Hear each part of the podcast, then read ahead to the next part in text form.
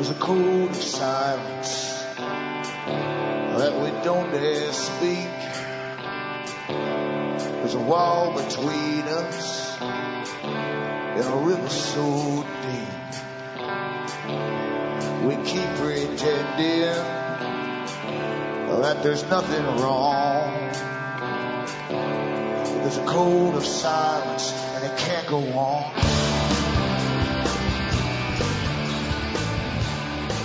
Hi folks, I'm Alan Watt and this is Cutting Through the Matrix on the 10th of December 2010. I always suggest you go into cuttingthroughthematrix.com at the beginning of the show and you'll find hundreds of audios to download for free. Uh, I try and give you the shortcuts to the big picture of the system you're living in and it's a very complex picture indeed because there are so many organizations and incredibly wealthy foundations funding them that are guiding your life and uh, they all work together from a central body, of course, because they're all on board with the same agenda. All roads meet uh, in the same area towards the end of their great big plan, the great work, as I like to call it. And we're just going through tremendous changes right now as they upgrade the program and push on to the next phase of it. Lots of phases to go yet. So help yourselves to the downloads and so on. And remember they all carry a lot of transcripts in English too if you want to print them up and pass them to your friends. You can also go into Alan Watt Sentinel.eu and get transcripts in other languages too. There's a whole bunch to choose from. Help yourselves.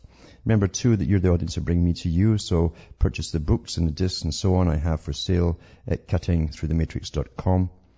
And remember donations too are very, very appreciated and welcome. Um, remember you can, uh, from the US to Canada, if you want to order anything, you can use a personal check. You can use an international postal money order. You can send cash. You can also use PayPal to order or donate. What you use is a donation button, send the appropriate amounts, followed by an email with your name, address, and order, and I'll get it out to you as fast as I can. Across the rest of the world, it's the same big story. Um, PayPal, uh, you've got Western Union as well to choose from. Uh, they're kind of expensive to wire. Uh, you can use MoneyGram to wire or to send a check from your side to me in Canada. Uh, that's a lot cheaper. Might take seven days to arrive here, but there's no problem with it on the Canadian side. And PayPal again to order or donate. That's acceptable anywhere. And we are going through the great work, as it's called, uh, as they restructure the world. A very old agenda. This part of it, of course, was done a long time ago, long before we were born, and long before, in fact, your parents were born. Uh, the amalgamation of countries into big blocks. Karl Marx talked about them in the 1800s, the trading blocks, and they'd eventually lose their sovereignty and then they'd come under um, a, a, a world-type governmental system, which today we take as the United Nations. It might not be the final name for it, but it, at the moment it's called the United Nations. It's like the hub of everything that's happening with NGOs and foundations and all government laws, etc., coming from the United Nations onto the table of your president or prime minister where they just sign it into law. It's been like that for years. That's the purpose of it, of course. And nothing is simply evolving by itself. They're not uh, behind schedule. They've achieved a lot of their goals. They've even bypassed any federal input. They don't even need the federal inputs anymore. They can amalgamate energy, taxation policies, and, and so on with uh, Canada and the States, for instance, they've been doing it for a few years now. I was surprised how many years we're doing it to do with, it, with their various energy and sustainability policies, with all the mayors and governors signing on with the Canadian ones too, uh, to do cross-border without the input of the federal government at all.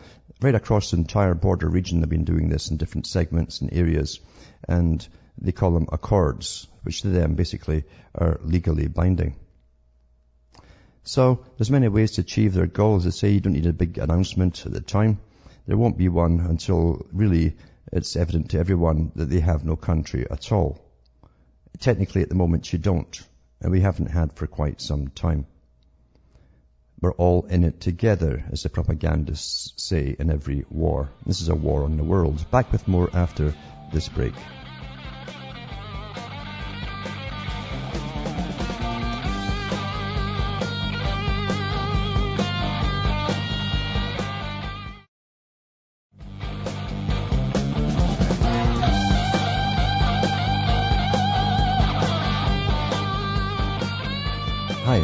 We're back, and this is Cutting Through the Matrix. We would try to make sense of this big, seemingly confused agenda. It's not confused at all. The, the whole idea is to overload you with so many different organizations that seem separate from each other, but are, are actually working towards the same goal. As I say, it's always the same thing. And they obviously, obviously do had, have a, a central head at the top guiding it all, keeping it all coordinated. In fact, there are foundations out there that do nothing else but that, coordinating all the other foundations and NGOs across the world and talking to governments too, uh, with their private um, meetings, which they're allowed to have. And um, that's what's really guiding your life. You're meant to think you're just, they're just competing parties all demanding different things, but it's not that at all the outcome will be a very controlled, scientifically controlled society worldwide. And that's what it's about. If you went into the NAFTA agreement, it's the same as every other free trade agreement that's been signed in Europe and elsewhere, and all stemming from the great idea in Britain and from the British Empire, in fact, where they said they have the free flow of goods and services and labor across all borders. And of course that was taken up by other authors like Jacques uh, Attali, who wrote about that too, and how there'd be a, a, whole class that would be on the move across the world, and they will be the high bureaucrats in the, in the age of world managers. We're in the age of world managers already. We don't have national governments anymore at all. And they're all on board together to get us going into communitarianism, as I'd like to call it, which is the supposed, and I mean supposed decentralization of governments, where you're, you live in your little community area. You'll have to grow your own food basically eventually.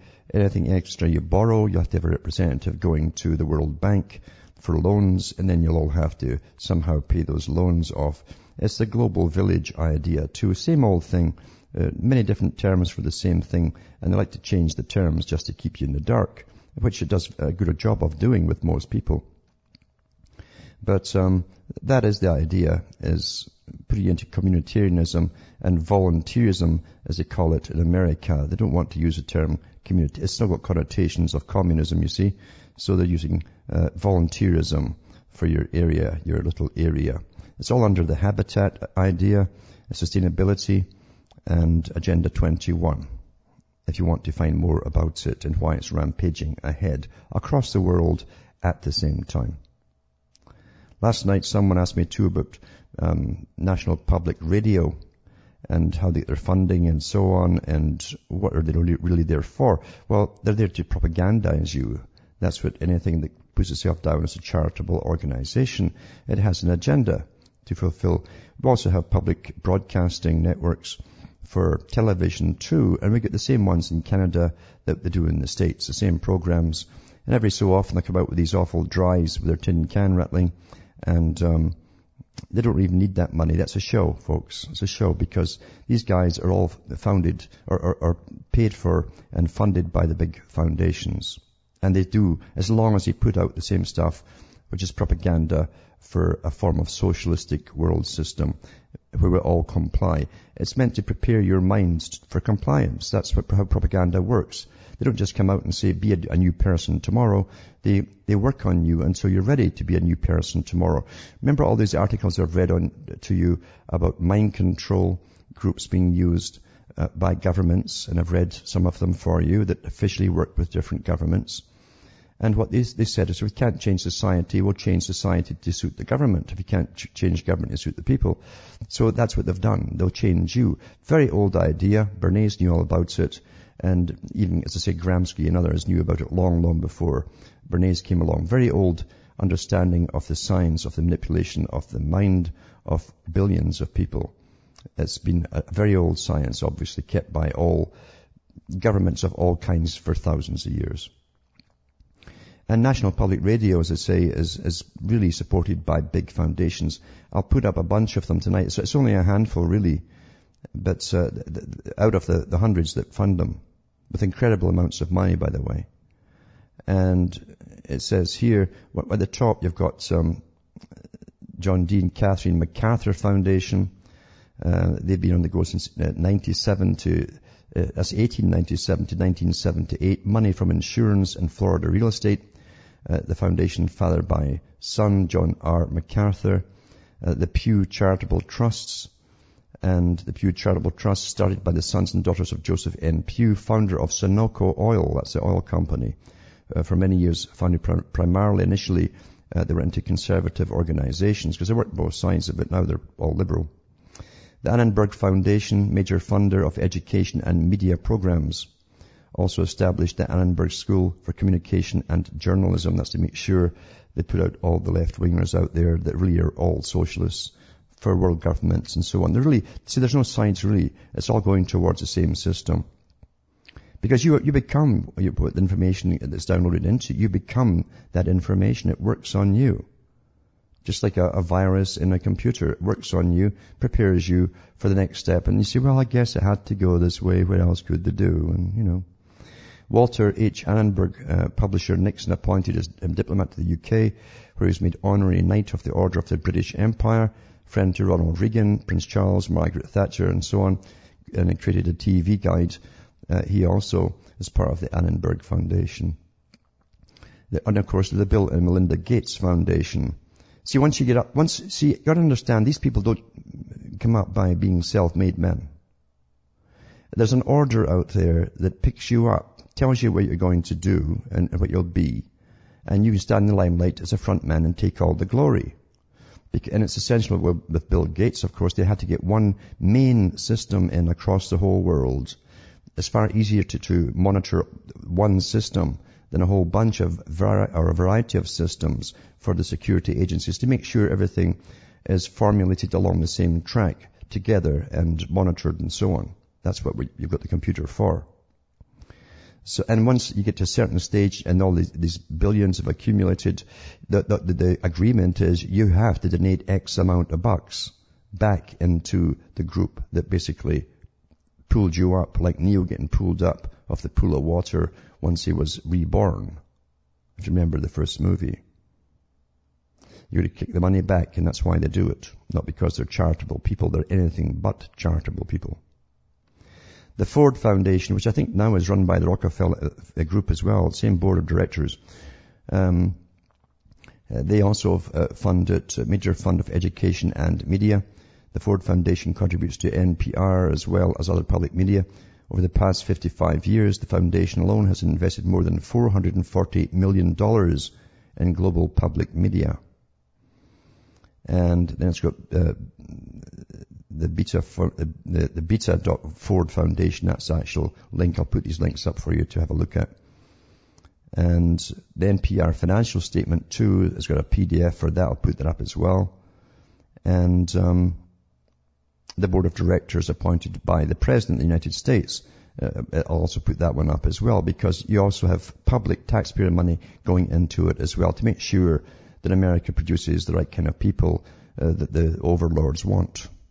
That's what it's all about. So I never watch these things. Uh, it's so transparent to me when you start watching. You know, a couple of minutes, you know exactly where they're, even shorter time, in fact, you know exactly where they're going and how they, they intend to twist your mind into one area or another. Now, we're watching them have their big meal fest, you know, their big fest in, in uh, Cancun to do with massive taxation across the planet under the guise of carbon taxes. That's what it is. It's an economic meeting more than anything else. And nothing is decided there because the ones who all go have their meals, they listen to a few people talk, and they have meals after that, more brandy and so on, and partying all night. And then they get in their private Lear jets, etc., and go back home. And these are again charitable organizations, you understand, the parallel government. Uh, the whole thing is, all the drafting up of all the agreements was, was done probably a year ago, um, at the end of the last meeting they had. And all they go there is sign them, and this, this is what they're told to push, and, and what their mantra will be for this year, and so on. That's all it's about really. A big, big party. And again, the redistribution of wealth, that ties right in with what's happening now because we are putting out billions and trillions of dollars across the planet to the international corporations, uh, other facilities in other countries. That's what it's all about. It won't go to the people at the bottom. But at the same time as this is happening, Britain is snowed under. They're using troops and everything to try to clear the snow, mainly because they've cut back on uh, snow clearing for the last 20 years. Uh, but they want to make a big show of it. Oh, it's getting bad now. It's terrible. Everything's a crisis now. And then in Canada too, with its great computers that are signed on to the global warming stuff, it says Enviro Canada admits it under, forecasted by 1,000% uh, the year's first storm, snowstorm. It says uh, Environment Canada's predictions for the year's first snowstorm appear to have been off in Quebec by roughly 1,000%. The national office had warned Montrealers Monday that they should expect a light sprinkling of two to four centimeters of snow. But it's kept falling and falling, and by Tuesday afternoon it buried cars and fire hydrants as 25 centimeters, blanketed the city, and the weather system was still going strong. More snow was still coming down. So it says Environment Canada meteorologist Rene Heroux admits the department's computers didn't do a very good job figuring out how bad the storm would be. The solution obviously is to get more expensive Cray computers, you know, super Cray computers, because last year's is probably the last model they had, you know, and they love to keep buying computers to put in their predictions. But you're always wrong. When you forecast two to four centimeters, you end up with 25. There's something going on. He said, well, I love geniuses. That's why these guys are made the top experts in the country blame us. I mean, we're the ones who were issuing the forecast, so obviously we're the ones who didn't see it coming. Amazing that with all these supercomputers, they didn't see it coming, and satellites and everything. But that's the, that's the garbage we're supposed to swallow as your leaders are, are signing on to massive taxation under global warming. Back with more after this break.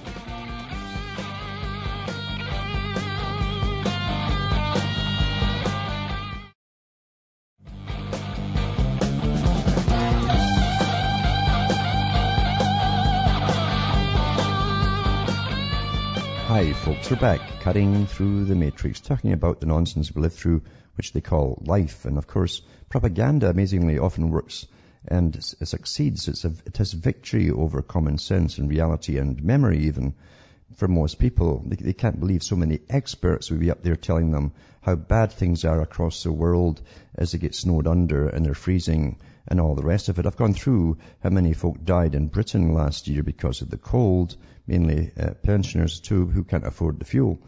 But um, you see, it's a big excuse to, to, make a big, incredible money grab from the general public under any guise, and that's what was that's what McClelland, who was up there in the federal government of Canada, said a few years ago. She said it doesn't matter if all the the, the, the climate science is all bogus or phony. She says we can use this for global equality, meaning redistribution of wealth. If you didn't know.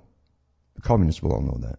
Anyway, it says, uh, he says Britain again, now that the army moves in to clear away snow in coldest December for a hundred years as fuel runs out at gas stations in Scotland and East Anglia.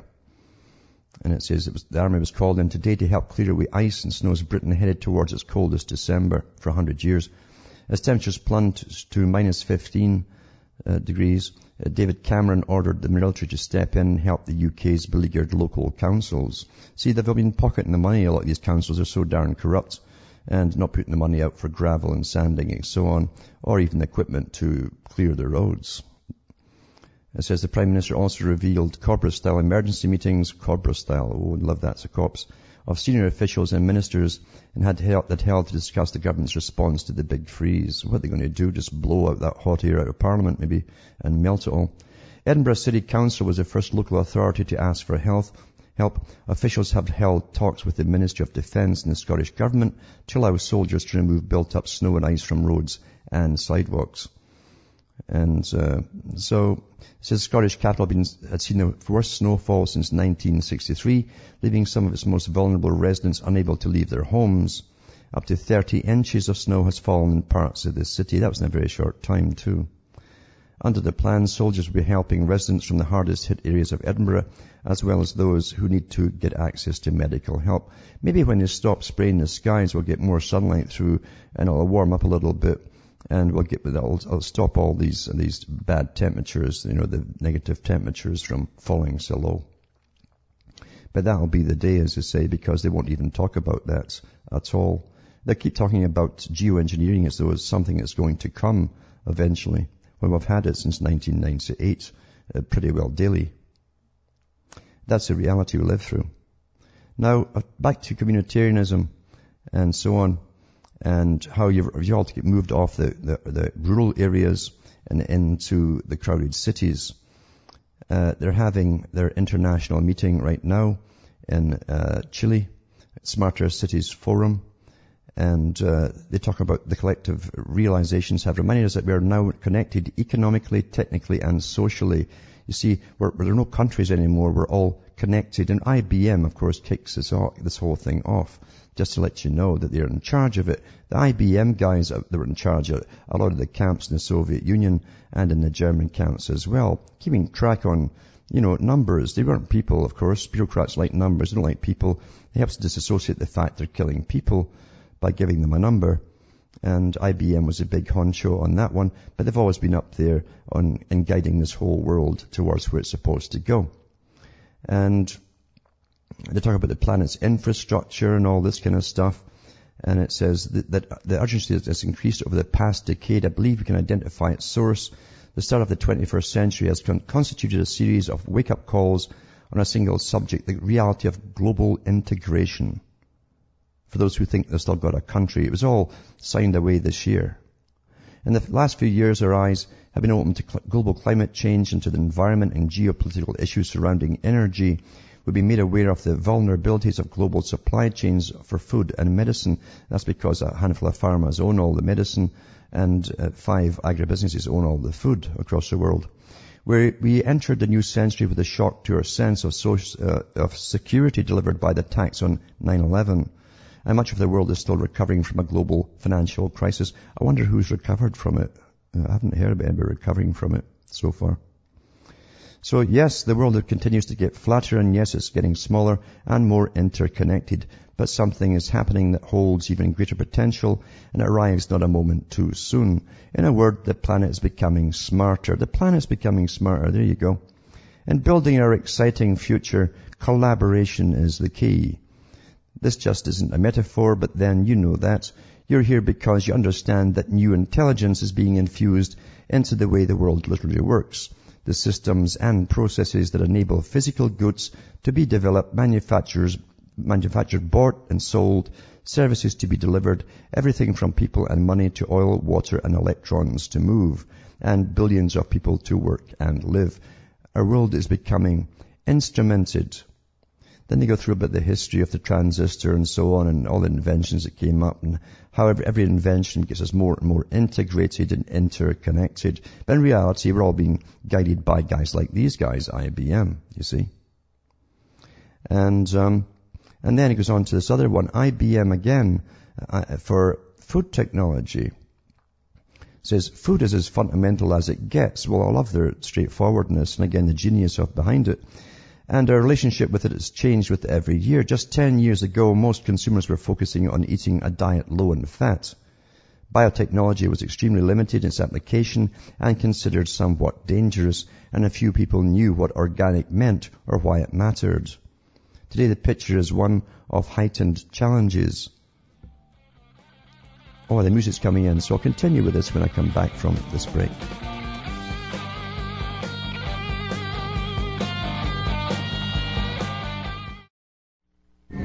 Listening to the Republic Broadcasting Network because you can handle the truth.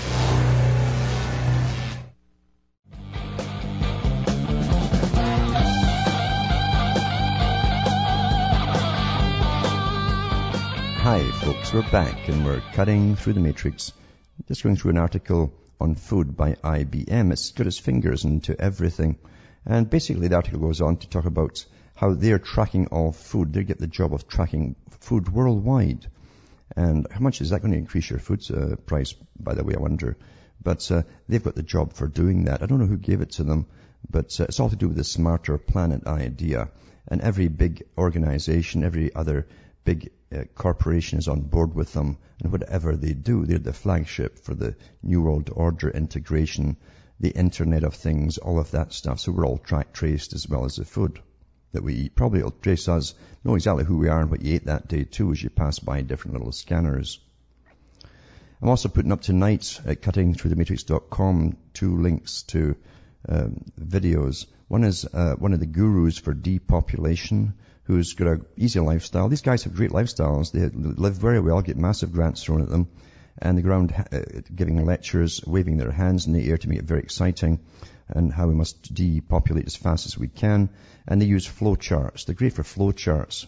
Flow charts are like statistics, you know, where they try to pretend they know how it's going to be in 50 years' time, even though what they're telling you contradicts their flow charts, such as you know, we're at static growth or we're at zero growth or we're actually falling behind zero growth in most Western countries. It's just not enough for them.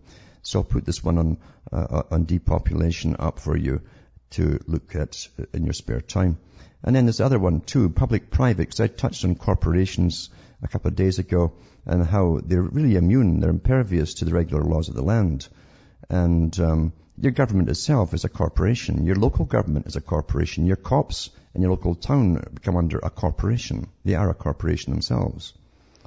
And uh, it's interesting to watch. And by the way, big corporations like the, the federal government are allowed to take gifts from other corporations. They do that all the time. That's why they go into politics and so on. Anyway, uh, the one I generally call Napoleon Napolitano, as you all know, I'm sure, have a, a Walmart video up with her in it, of course. I wonder how much she gets paid for that. Where she's telling the citizens and all the store uh, shoppers uh, that they must uh, be suspicious of each other and report anything weird or different or suspicious. And you can imagine how many poor sods are going to get picked up and searched and, and, all this stuff and their, their hands, you know, flattened on a wall with their face and the whole thing as these goons check them out because someone with a cell phone or someone reported them because they didn't like the kind of beard they had. Maybe they had a, a, great, a day's growth on them or something. Uh, this has happened already when they, they brought this in right after 9-11 telling people to report anybody suspicious. So if they don't like the look of your face or you're not their kind, their type, they'll report you, you see. So it's to get the public uh, paranoid and reporting each other. That's not what you want to live in, folks. That's, that's totalitarianism. That's, that's the most dangerous of societies you can possibly have. And here's Napolitano, and no one's really talking about it. It's like, well, so what, you know, because we're so conditioned to the next step of totalitarianism. When you really see, they'll come for you. They will come for you eventually. They know who you are. Your, your whole personality profile, every link you've ever looked up on the net has been monitored, watched. They have a whole profile on you and what you do, what you talk about and what you text each other about. They, they know all about, they know more about you than you do yourself. So I'll put these links up tonight as well. And it's just astonishing how fast it's all going. Not really, I suppose for the ones that are watching it, but to the general public, they never realize anything until it's over and done with. They simply drift into the new system and ask no questions. Another one too I'm putting up is the race is on to fingerprint phones and PCs. Now I already talked about this a few weeks back, and this article here goes on about, uh, it's the same article in fact, but I wanted to mention it. They're, they're working on technology to actually um, get the plastic working, kind of live plastic you might call it, which will be able to fingerprint you uh, each time you use a computer or a, a, cell phone or any kind of phone for that matter. And um, they'll, they'll, know exactly who's using what, where, and why, and when, and all the rest of it. It'll be instantaneous retrieval of information, including your conversation. I'll put that up again as well. Now, in this world of global integration, as the countries are to be changed. They're to follow the tradition of Britain. Remember that Cecil Rhodes and then we find the same thing with Lord Milner, Alfred Milner, a big banking boy, uh, who set up the Council on Foreign Relations and Royal Institute of International Affairs and world wars, by the way, too, to get their, achieve their goal. Because you always make, you always get forward with your agenda in times of crisis, as they like to say in the CFR. Part of the idea was eventually they copied the British idea of politics because in Britain they, they call it parachuting in a politician. He doesn't have to be living in an, an area to represent that area. They parachute him in. And it's the same thing now. Once that you're into the bloc and, and under a, a, European government, for instance, like Europe, and the, the, coming North American one, I think it'll be the whole of American one actually. Um, they can then parachute their leaders in, kind of like what they did with putting Sarkozy into France. So they're changing constitutions now in, in the European uh, you can't call them nations anymore. They're not nations because the top honcho said that in an article a couple of weeks back. There are no more nations. Um, into this, the, what were not, once, once called states, not to call them states. So the Swedish constitution will be changed next year. The final decision in the Riksdag will be made on Wednesday, but since almost 95% of the members of parliament will vote yes, it's only a formality. To change the Swedish constitution needed two separate decisions in the Riksdag. Between the two decisions, there need to be an, an, an, election. However, since changes in the constitutions normally are the result of cross-block border negotiations, it's difficult for voters who are against the changes to do anything about it at the election that separates the two parliamentary votings. But anyway, when you scroll down this article, and I'll put all these links up, remember, at the end of the show, you'll, you'll see uh, that it'll allow foreigners to come in and be prime ministers, for instance. And um, it'll change all the requirements for Swedish citizenship and so on and so on. Because before they had to have Sweden, Swedish citizenship to run for political positions. So that's going to be out and um, they'll get somebody from uh, who knows where. The UN will probably decide who to give them uh, as the next prime minister. And that'll be the same across the whole of Europe, of course. Now, volunteerism, volunteerism uh, again, is the same term uh, they're using as communitarianism. In Britain, they're using both now. This, I'm, telling you this for us. Americans have to know what's coming their way and what's already in process in America. It's already in process. I read yesterday some articles to do with uh, the foundations funding uh, volunteerism in America. And I've, I've talked about different articles prior to that too. It's already here. And it says the middle class don't give enough to charity and should volunteer more. It says, guess who? It's, it's the politician in charge of the culture for the nation of the, of, of Britain. Because every country has a culture secretary. For those who don't know that, they change and help plan the future cultures. You understand? That's their job. So the culture secretary in Britain, Jeremy Hunt, is, is saying now the middle classes don't give enough to charity and should volunteer more. He's lambasted the middle classes for not donating enough of their hard-earned money to charity. Why should you, having all these foundations running everything? Anyway, it says, most controversially, he said he wants to become, uh, wants to become the norm for people to give 10% of their estate, or their estate as their money, I guess, to good causes when they die. So the, the government wants to take it from you when you die. They already take a massive chunk off in death duties and taxes, so you can't pass it on. See, they don't want you working your way up and becoming part of them. That's why they, they and by the way, the Council on Foreign Relations brought in the idea of death duties, death taxes, and income taxes. They boast about that themselves in their, archives. Anyway, they want to take 10% more uh, uh, uh, after they've left you with whatever. After you're dead, you're dead, you leave it to your relatives. And um, Matthew Hughes, eight, who raided his piggy bank to save Turner painting. and that's true that a, that a, some little child they put out in the media uh, who was asked to go into his piggy bank to save Turner painting. Anyway, in his speech, the Prime Minister praised Matthew Hughes 8, who raided his piggy bank to help the nation acquire a Turner watercolour. That's awfully nice of him, wasn't it? They really need the Turner watercolour when you're starving to death and you can't afford your fuel for the winter because of all the laws they've created in Britain. But by encouraging a rise in charitable donations to US levels, he risks angering millions of people who are having to tighten their belts as a result, a result of the, I won't call it recession, it's a depression, it's a man-made depression. It was deliberately created to be a depression. Because, you see, what they say at the CFR, uh, they can make a lot, they get a lot of their agenda pushed through under crisis. So many statements, even recently, more statements recently about that very thing. He says, and he leaves himself open to the charge that he wants to see charities moving in to fill the funding gap after the coalition ordered massive cuts. Mr. Hunt hit the headlines this week when two BBC Radio 4 presenters mistakenly pronounced his name with a C at the beginning. In a speech to the Association of Philanthropy, you see, got Association of Philanthropy, big foundations, you see, philanthropy and giving. Mr. Hunt today said he, it was disappointing that the well-off do not give more to charity. And he goes on and on and on and on and on. You see, that's what's to go under now. It's volunteerism, sustainability, your communitarianism, you're not community, community area, and where the already selected organizations that are to run you like the new Soviet system are in place, ready to take over the chairs, as they'll have chairs and little presidents and so on for your little area. And you'll have to attend all these, these communitarian uh, shows that they put on and you got to attend, they'll say, where are you? Are you anti-social or something? You didn't attend the show. This is all coming, folks. This is a new Soviet. We've blended with the Soviet system. It didn't disappear. This was its next phase. It was to blend with the West.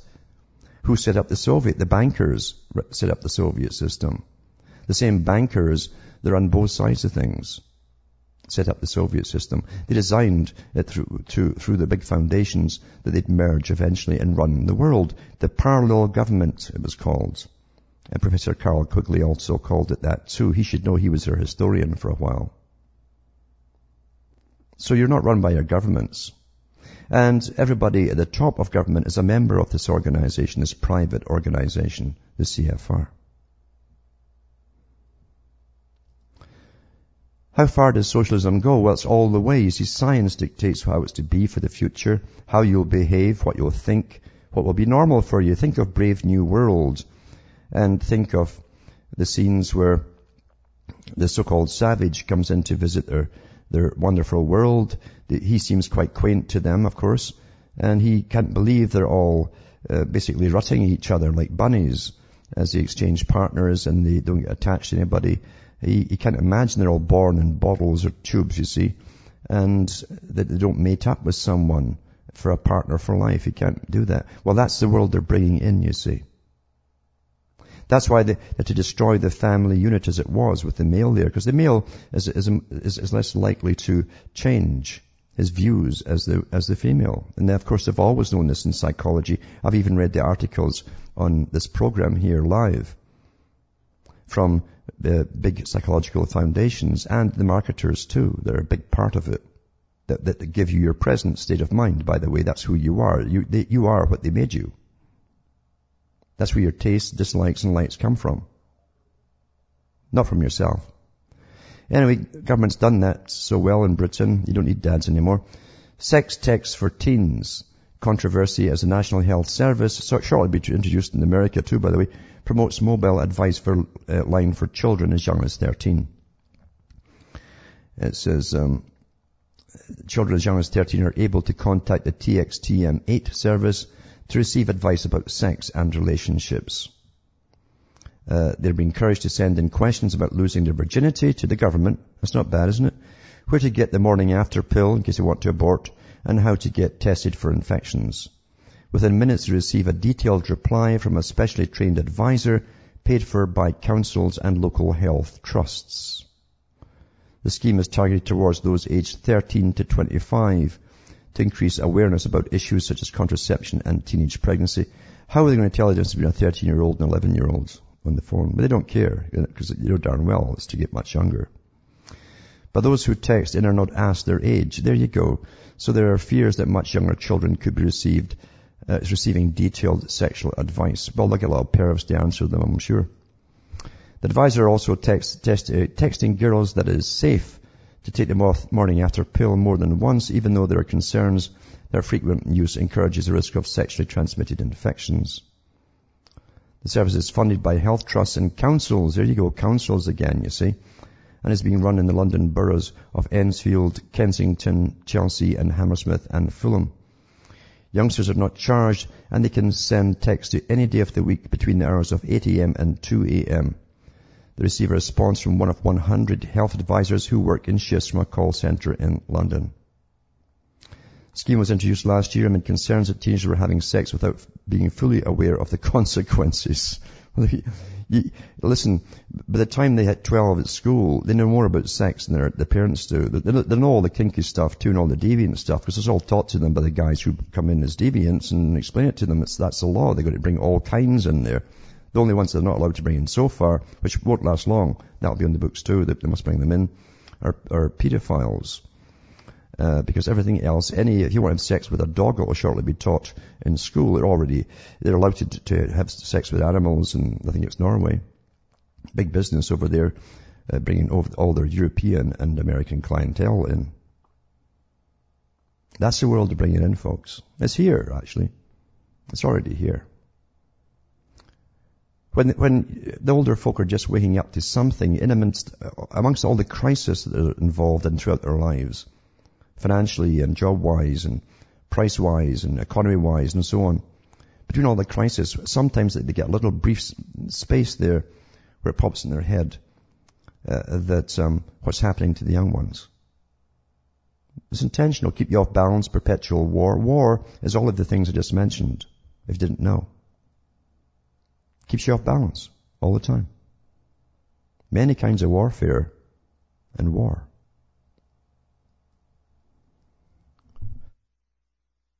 Now, talking about propaganda and so on, everything is propaganda. E- even secret releases are often propaganda. You see?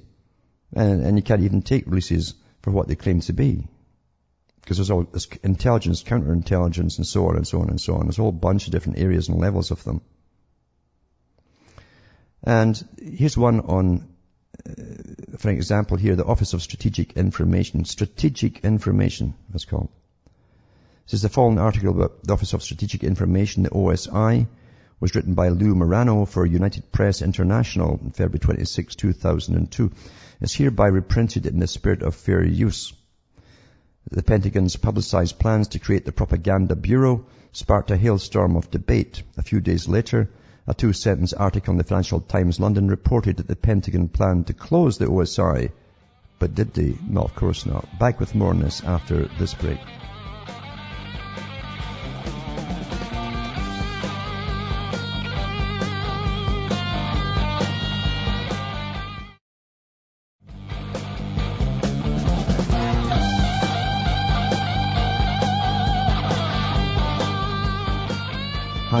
Folks, I'm back and we're cutting through the matrix, going through uh, an article on the Office of Strategic Information, which is actually about disinformation from the OSI, as they call it, uh, from the Pentagon.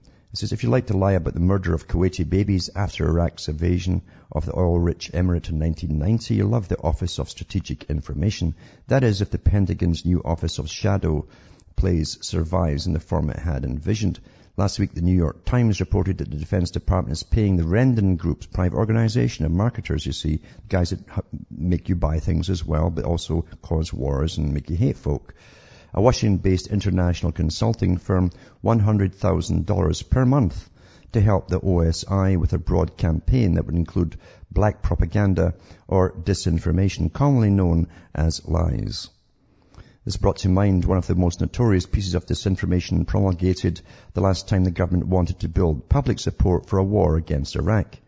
It was fabricated by Hill and Knowlton, one of the world's largest public relations firms. Love it. Public relations, eh? Uh, propaganda, that's what uh, Bernays called it. This is the story that in 1990 invading Iraqi soldiers pulled Kuwaiti premature babies from their incubators and left them to die on the cold floor. The Bush administration has scrambled away from the storm of criticism sparked by the Times report, and the President promised Monday that his government would not lie about defence policy. Oh, ho, ho, ho. On Sunday, Defence Secretary Donald Rumsfeld said on NBC's Meet the Press, the person in charge is debating whether it should even exist in its current form, as the OSI, given all the misinformation and adverse publicity it has received. And then I'll also put up this article here. Report re- reveals military experts pushing Pentagon propaganda, but there's no outrage here at all about it, it says here. Then Secretary of Defense Donald Rumsfeld uh, was at a news briefing. It shows you the, the photographs and so on, who's all involved. Since before the start of the Iraq War, you've seen these former generals and colonels dubbed military experts or analysts on the network, television and cabled news shows. You've all seen them on television. They bring them on as experts and military experts and analysts. Turns out many apparently had a specific agenda to support the administration laid out in talking points by Pentagon public relations folks. And they had a business conflict of interest as well because they all get paid in scurry for billions of dollars in Pentagon contracts for Iraq and Afghanistan. In other words, they're on television to tell you nothing but lies. And say in such a way as to make you believe it, you see. To lie to you. You're the target. Propaganda isn't just aimed at what they see as the enemy, it's always aimed at the people at home as well.